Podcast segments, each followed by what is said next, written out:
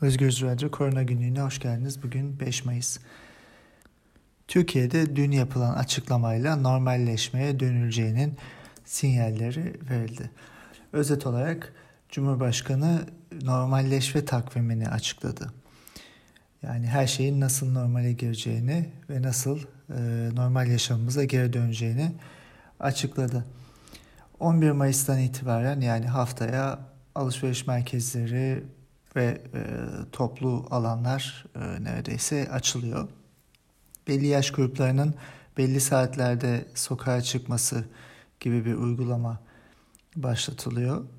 E, ve sınavlar, e, üniversite sınavları ve diğer sınavlar e, tarihleri değiştirildi.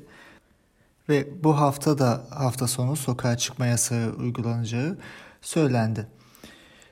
İstanbul Büyükşehir Belediyesi Bilim Kurulu e, ısrarla e, İstanbul'da 11 gün ve daha fazla sokağa çıkma yasağı kısıtlaması getirilmesinin gerektiğini ortaya koyuyor. Salgının en başından beri şunu söylüyoruz. Bu Ocak ayından itibaren bilimsel çalışmalar ve önümüzdeki dünya örneklerine bakarak söylenen şey bizim de sürekli söylediğimiz şeydi. Toplumdaki vakaları belli testlerle tanımlayabiliriz. Bu bize bir örneklem verir. E, belli bir yükseliş, belli bir azalma evresini göreceğimizi biliyoruz. Fakat toplumda göremediğimiz birçok e, enfekte insan var. Bunlar ya semptom göstermiyorlar ya da testlerle ulaşılamıyor ya da hafif semptomlar gösteriyorlar fakat biz bunlara bu kişilere ulaşamıyoruz. Her ne kadar e, bu insanlara ulaşamıyor olsak da bu onların enfeksiyonu yaymadığı ve toplumdaki yaygınlığa katkı sunmadığı anlamına gelmiyor. Bildiğimiz gibi tüm dünyada şu anda yaklaşık 3,5 milyonun üzerinde e, hasta var, enfekte insan var. 3,6 milyon.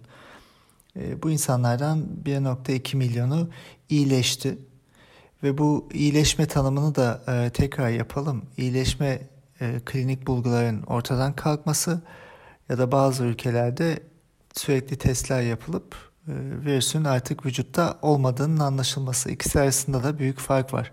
Buna da birazdan değineceğiz. Dünyada 252 bin kişi yaşamını yitirdi maalesef bu hastalıktan ve bu sayı gittikçe artıyor. Belli bölgeler ve belli ülkelerde artış hızlanmış durumda. Örneğin bahsettiğimiz gibi Brezilya ve Rusya e, oldukça fazla vaka sayılarıyla boğuşuyorlar. Her gün 10 bine yakın e, vaka ortaya çıkıyor Rusya'da. Brezilya'da da keza bu şekilde buna yakın sayılar var. Birleşik Krallık hala günde 4 bine yakın vakayla e, uğraşıyor. Ve Amerika Birleşik Devletleri dün örneğin 25 bine yakın yeni vaka ortaya çıkmış. Toplam 1.2 milyon kişi enfekte, hasta. Ve bunların içinden 200 bine yakın sadece iyileşmiş. Dünya üzerinde hala 2.2 e, milyon aktif vaka var. Her gün neredeyse 80 bin kişi demin bahsettiğimiz sadece tanımlanabilen ve şüpheli vakalar içine konuyor. Ee, Türkiye'de çok tartışıldı tabii sayıların açıklanmaması, verilerin e, şeffaf açıklanmaması.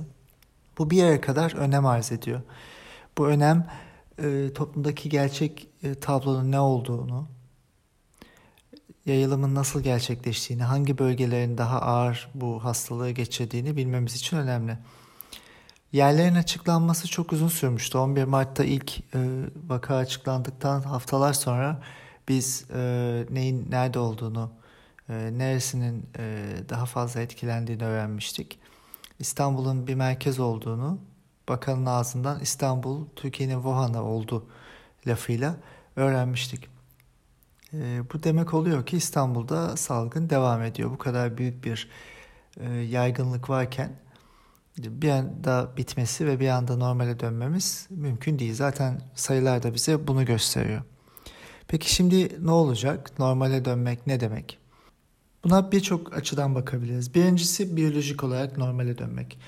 Biyolojik olarak normale dönmek salgının azalması e, neredeyse bitmesi, çok az kişide e, vakanın ortaya çıkması ve e, ya, yapılan yaygın testlerle e, insanlarda e, pozitif çıkan test sayısının oldukça düşmesi demek. Yani e, bu en güzel senaryo fakat bu senaryonun ortaya çıkması için çok fazla e, parametre var. Ya yani bunlardan bir tanesi e, bir ilaç ya da aşının bulunması ya da toplumların ağır şekilde bu hastalığı geçirip uzun süre sonunda bağışıklık kazanmaları ve virüsün de mutasyona uğramayıp e, değişmemiş kalması. Fakat burada değiliz. Dünya Sağlık Örgütü'nün ve bilim insanlarının söylediği gibi daha burada değiliz. Bu virüsle yaşamayı öğreneceğiz ve bu virüs daha uzun süre bizimle beraber olacak. Bunun altını çizelim ve bilimin bunu söylediğini bir kenara koyalım. Normalleşme aynı zamanda e, siyasi tercihler olarak bir normalleşme algısı olarak da okunabiliyor. Türkiye'de yaşadığımız şu anda bu. Yani her şeyin normale döndüğünü, salgının kontrol altına alındığını, sayılarla da zaten bunun kanıtlandığını ortaya koyan bir retorik var ve bunun e, sonucunda her şeyin normal olduğunu ve zamanla yavaş yavaş normale döneceğini söyleyen bir söylem. Farkındaysak bu söylem en baştan beri vardı. Yani salgın yükselirken de aynı şey söyleniyordu. E, iki hafta sonra çok güzel günler olacak. E, salgın devam ederken de belli tarihler veriliyordu. Bayram sonrası gibi. Dünyada bu tip tarihler vermek mümkün değil. Çünkü neden değil? E, yaptığınız analizler belli verilere dayanıyor. Bu veriler eğer bize verilenlerse e, bu bunun zaten bildiğimiz tablonun bir kısmı olduğunu söylüyoruz. E, bu da bu da kanıtlanmış bir şey. PCR testleri negatif çıkan insanlar bu tabloya dahil değil. Filyasyon yapılırken ulaşılmayan ve yapılmayan insanlar bu tabloya dahil değil. Asemptomatik dediğimiz virüs taşıyan insanlar bu tabloya dahil değil. Ve bunun da dışında hiç ulaşılamayan e, bölgeler var ve e, hiç test yapılmayan hastaneler var. E, o bölgelerdeki insanlar da bu sayılara dahil değil. Bu şu anlama geliyor. Burada sayıların azlığı ya da çokluğu oranlarından bağımsız olarak salgını bitirmiş olmak ve normal yaşama dönmek için insanlarda artık virüsün kalmaması gerekiyor. Dünyada böyle bir durum mümkün değil. Türkiye'de de değil. Yani şu anda zaten 50 binden fazla aktif vaka var ve e, dünyanın birçok yerinde yapılan araştırmalar 5 ve 10 kat fazla hastanın ve enfekte insanın toplumlarda olabileceğini söylüyor. Bu lokal olarak da değişebilir. Örneğin İstanbul'da çok daha fazla olabilir bu sayılar. Yani böyle baktığımızda bir kişiden ortaya çıkan bir pandemiyi düşündüğümüzde e, Türkiye'de de birçok insan enfekte olacak ve sosyal yaşamaya girecekler. Bu çok büyük bir risk taşıyor. Bu salgını arttırma riski taşıyor. Dolayısıyla normalleşme algısı normalleşmenin kendisinden daha ön planda tutuluyor ve söylemlerde de aynı şey e, yansıtılıyor. Şimdi zaten bilim kurulu üyesi de geçen gün yaptığı bir açıklamada iki önemli noktaya değindi. Bizim söylediklerimizi de aslında e, onaylayan bir yer. İyileşen hastalar sadece klinik olarak iyileşmeye bakılarak sayılıyor dedi. Yani klinik olarak iyileşmek birçok bilimsel yayında belirtildiği gibi virüsü vücuttan atmak anlamına gelmiyor. Virüsün yükseltmesi mümkün. Aynı zamanda virüsün yayılması da o insanlardan mümkün olabilir. Dolayısıyla e, bu kriter değişmeli, daha fazla test yapılmalı. Çünkü hasta taburcu edilirken ya da tamam iyileştiniz derken de birçok test yapılması gerekiyor.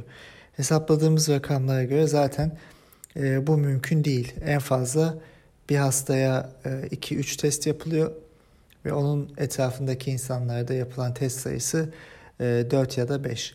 Yani zaten bu etkili bir test yöntemi değil. Aynı bilim e, kurulu üyesi e, yine şöyle söyledi. Test kriterleri de değişmeli. Testler sadece hastalara ve etrafındakilere yapılıyor. İşte biz baştan beri bunu e, söylüyoruz. Örneğin Almanya örneğini vererek semptom göstermeyen kişilerin bulunması ve ilk baştan hastalığın önlenmesi en önemli e, bu zinciri kırabilecek e, tedbir. hastalık yayılma zincirini kırmak için e, testleri erken yapmak, hasta olmayan insanları bulmak fakat virüs taşı, taşıdıklarını onlara belirtmek ve izolasyon almak, karantinaya almak. E, bu, bu yüzden test sayısı çok fazla olmalı. Türkiye'de baktığımızda bu test sayısı dün de belirttiğimiz gibi oldukça düşük. Yani İtalya'nın e, üçte biri civarında örneğin. E, ilk 10 ülke arasında Türkiye e, milyon kişi başına yapılan test sayısında en aşağılarda. Dolayısıyla bakmadığınız şeyi göremezsiniz. E, yok sayabilirsiniz. Fakat bu e, yok sayılabilecek bir söylemle başarılacak bir şey değil. Bu bir virüs, e, biyolojik bir olgu ve e, toplumda yayılmaya devam ediyor. Yani normalliğe dönmek, alışveriş merkezlerinin, berberlerin birçok dükkanın açılması ekonomik olarak tercih edilebilir bir durum olabilir. Fakat bu uygulamalar insanların bir arada toplanacağı ortamların yaratılması, örneğin sınavlar gibi ve normallik vurgusu oldukça büyük bir riski beraberinde getiriyor. Büyük bir risk taşıyor bu söylemler. Umuyoruz tekrar başa dönülmez. Umuyoruz e, korkulan ikinci, üçüncü dalgalar ilkinden daha yüksek seyretmez.